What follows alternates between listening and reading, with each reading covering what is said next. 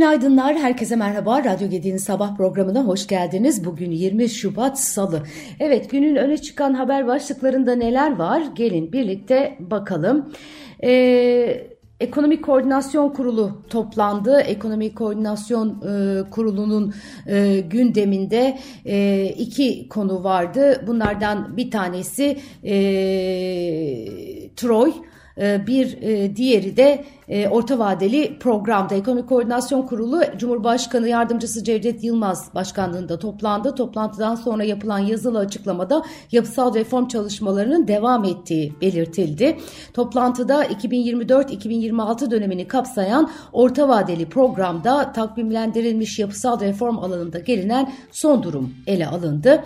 Bu kapsamda afetlerle mücadeleden yeşil ve dijital dönüşüme, fiyat istikrarından kamu maliyesine, iş ve yatırım ortamından yüksek katma değerli üretim ve ihracata, enerjiden ulaştırmaya, iş gücü piyasalarından sosyal güvenlik sistemine kadar tüm öncelikli alanlarda atılan adımların belirtilen takvim çerçevesinde ilerlediği ifade edildi. Toplantıda ayrıca yatırım taahhütlü avans kredilerine ilişkin mevcut durum değerlendirildi. Açıklamada programın önümüzdeki dönemde güçlendirilerek sürdürüleceği ifade edildi. Başlıklardan bir tanesi de Türkiye'nin ödeme yöntemi e, Troy olduğu açık Açıklamada Troy'un kullanımında düzenli bir artış gözlendiği tüm kamu kurum ve kuruluşları öncülüğünde Troy kullanımının yaygınlaşacağı bildirildi.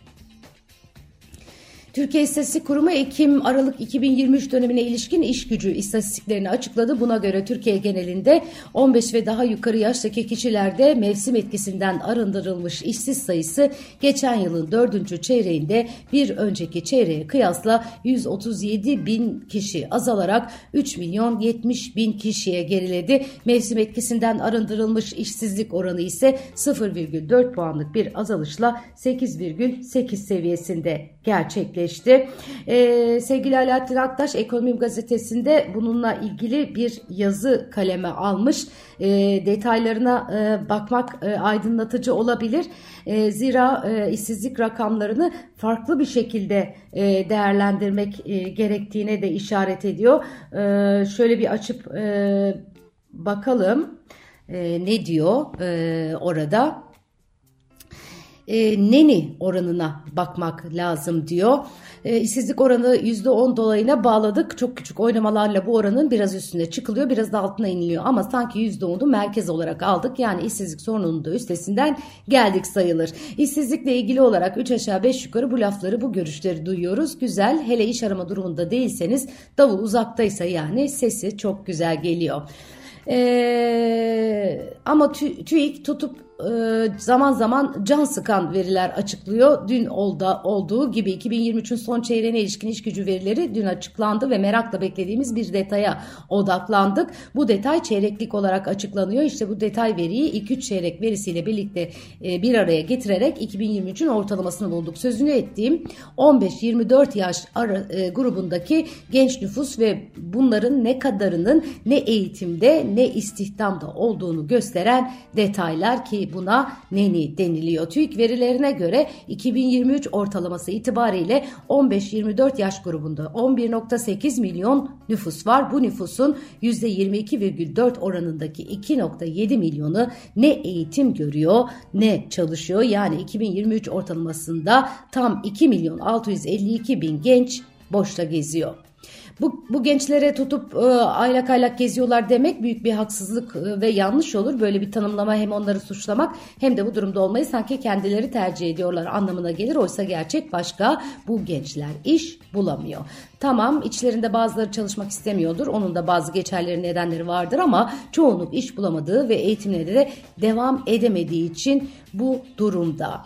Diğer yandan yaklaşık 2.7 milyon gencin çok az da olsa bir kısmı 137 bini okur yazar değil. Diğerleri bir okul bitirmiş ama çalışmıyor. Ee, ne eğitimde ne istihdamda olan 2.7 milyonun 947 bini erkek 1.7 milyonu kadın nene oranı da erkeklerde %15,6 kadınlarda %29,7. 2023 ortalamasında 11.8 milyon olan 15-24 yaş arasındaki nüfusun 1.3 milyonu yüksek öğretim görmüş olanlardan oluşuyor. Ancak herhangi bir üniversiteyi bitirmek 20 yaşından önce mümkün olamayacağı için yüksek öğretim görmüş olanların ağırlıkla 20 yaş olduğu üzerinde olduğunu düşünmek gerekir. Yüksek öğretim e, görmüş 1.3 milyon gencin %29,2 oranında 382 bini işsiz. Üniversite mezunu erkek nüfusta bu oran %22,8, kadın nüfusta ise %33,3. Evet, e, gerçekten e, esas bu rakamlara baktığınızda durum hayli vahim görünüyor. Alaaddin Aktaş çok güzel bir yerinden e, tutmuş e, konuyu ve kaleme almış işsizlik rakamlarını genç işsizliğin e, tarafından değerlendirerek. CHP İstanbul'da iki ilçe, ilçede adaylarını değiştirdi. CHP'den yapılan açıklamada Güngören ve Esenyurt ilçe belediye başkan adaylarının değiştirilerek sağlık sorunları nedeniyle adaylıktan çekildiği ve yerlerine yeni isimlerin aday gösterildiği açıklandı. CHP'den yapılan açıklama İstanbul Güngören ve Esenyurt ilçe belediye başkan adaylarımız sağlık sorunları nedeniyle adaylıktan çekilmiştir minvalinde oldu. E, Hatay için nihai karar verilmedi. E, hafta sonu yapılan aday tanıtım toplantısında adaylığı ilan edilmeyen Hatay Büyükşehir Belediye Başkanı Lütfi Savaş dün CHP Genel Merkezi'nde Genel Başkan Özgür Özler'le görüşmüş. E, görüşmeye ilişkin bir açıklama yapılmazken parti kulislerinde Savaş'ın kendisi ikna olmazsa adaylıktan çekilmesine kesin gözüyle bakılıyor. İyi Parti'de de ayrılıklar devam ediyor. 31 Mart'ta yapılacak yerel seçimler yaklaşırken İyi Parti'de aday ve ittifak istifaları sürüyor. Son olarak İstanbul Büyükşehir Belediye Meclis Grup Başkan Vekili Suat Sarı sosyal medya hesabından yaptığı açıklamada görevinden istifa ettiğini duyurdu. Erzincan'da yaşanan büyük maden felaketinin yankıları devam ediyor. Erzincan'da 9 işçinin yığın altında kaldığı felaketin 7. gününde arama kurtarma faaliyetleri yeni bir heyelan riskinin oluşmasıyla durduruldu. Bölgede bulunan Enerji ve Tabi Kaynaklar Bakanı Alparslan Bayraktar ve İçişleri Bakanı Ali Yerlikaya gazetecilere, gazetecilere açıklamalarda bulundu. Bakan Bayraktar bölgede ciddi hareketlilik bulunduğunu ve bu nedenle riskin arttığını söyledi. E, arama kurtarma faaliyetlerinin de durduruldu olduğunu açıkladı. Reuters, Amerika'nın e, Rusya ile ticarete aracılık eden finansal kuruluşlara yönelik yaptırım tehditlerinin ardından Türkiye-Rusya arasındaki ticarette ödeme krizi yaşandığını duyurdu. 7 farklı kaynağın bilgilendirilmesine göre Amerika'nın Rusya'ya karşı yaptırımlarını genişleten Aralık ayındaki kararnamenin etkisiyle Türkiye'nin Rusya'dan gelen ürünlerin ödemelerinde sorunlar ortaya çıktı. Rusya'nın Ukrayna'daki işgaline kaynak sağlanmasını zorlaştırmayı hedeflerken özellikle petrol ticareti gibi spesifik sektörlerde etkisi artarak hissediliyor deniyor. Büyük ölçekli bir Rus e, petrol şirketinden bir kaynak son 2-3 haftadır Türkiye'den ödeme alamadıklarını belirtirken diğer kaynaklarda ödemelerdeki gecikmelerin ham petrol akışını aksatmadığını ancak bazı kargonun geciktiğini açıklıyor. Ankara Amerika'nın yaptırımlarının Türk bankaları üzerindeki baskısını arttırdığı bir dönemde Rusya ile ticarette ödeme sorunlarıyla başa çıkmaya çalışıyor görüşüne gazetede e, Reuters'te daha doğrusu e, yer verilmiş. Türkiye Rusya arasındaki bu ödemeler sorunu e, biz e, biz içeride de reel sektör tarafından e, duymuş idik.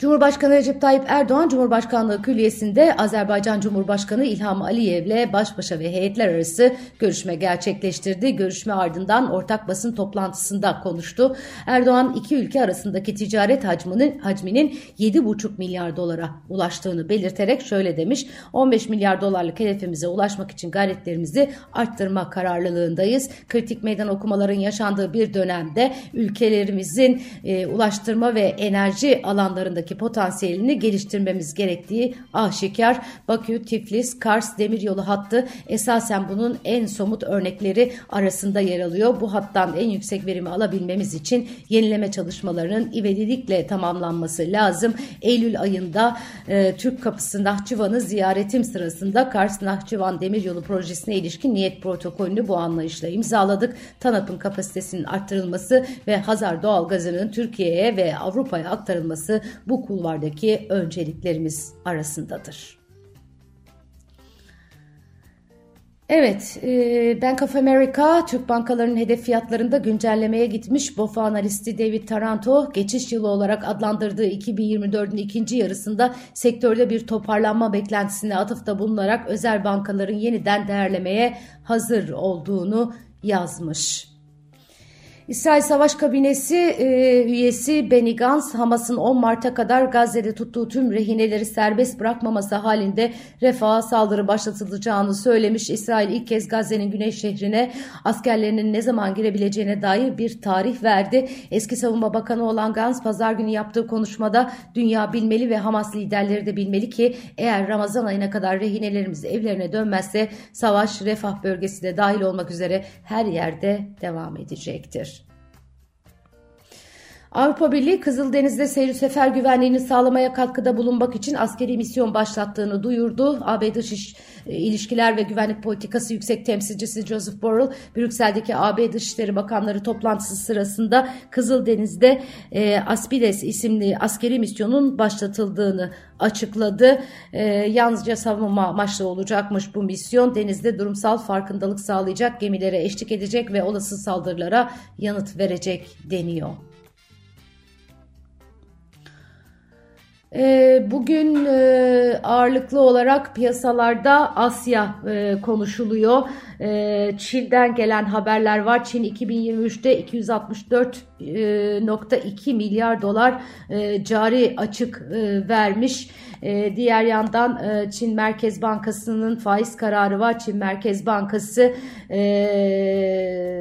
faizleri indirmiş. Haziran ayından bu yana ilk kez temel kredi faiz oranlarını düşürerek emlak finansmanını arttırdı deniyor. 5 yıllık gösterge faizden bahsediyoruz. 1 yıllık vadeyi ise değiştirmemiş Çin Merkez Bankası.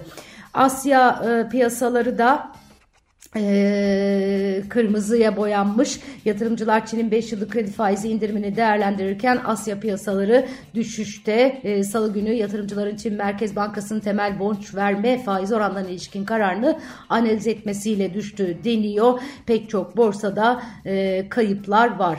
Petrol fiyatları ise 3 ayın en yüksek seviyesinde ham petrol üretimi ve ticaret açısından kilit bölgede gerilimin artmaya devam etmesiyle Husilerin Kızıldeniz'e bir kez daha saldırmasının ardından 3 aydan fazla bir süredir en yüksek seviyesine yakın kazançlarını petrol korumuş görünüyor. Evet bugünün notları özetle böyle sevgili arkadaşlar. Güzel bir gün diliyorum herkese. Radyo Gidin şahane programlarını dinlediğinizi, mobil uygulamayı cep telefonlarınıza indirdiğinizi düşünüyorum. Yapmadıysanız yapınız lütfen. Güzel, renkli bir atmosfer Radyo Gidik'te her zaman sizi bekliyor. Hoşçakalın. Yarın sabah görüşmek üzere.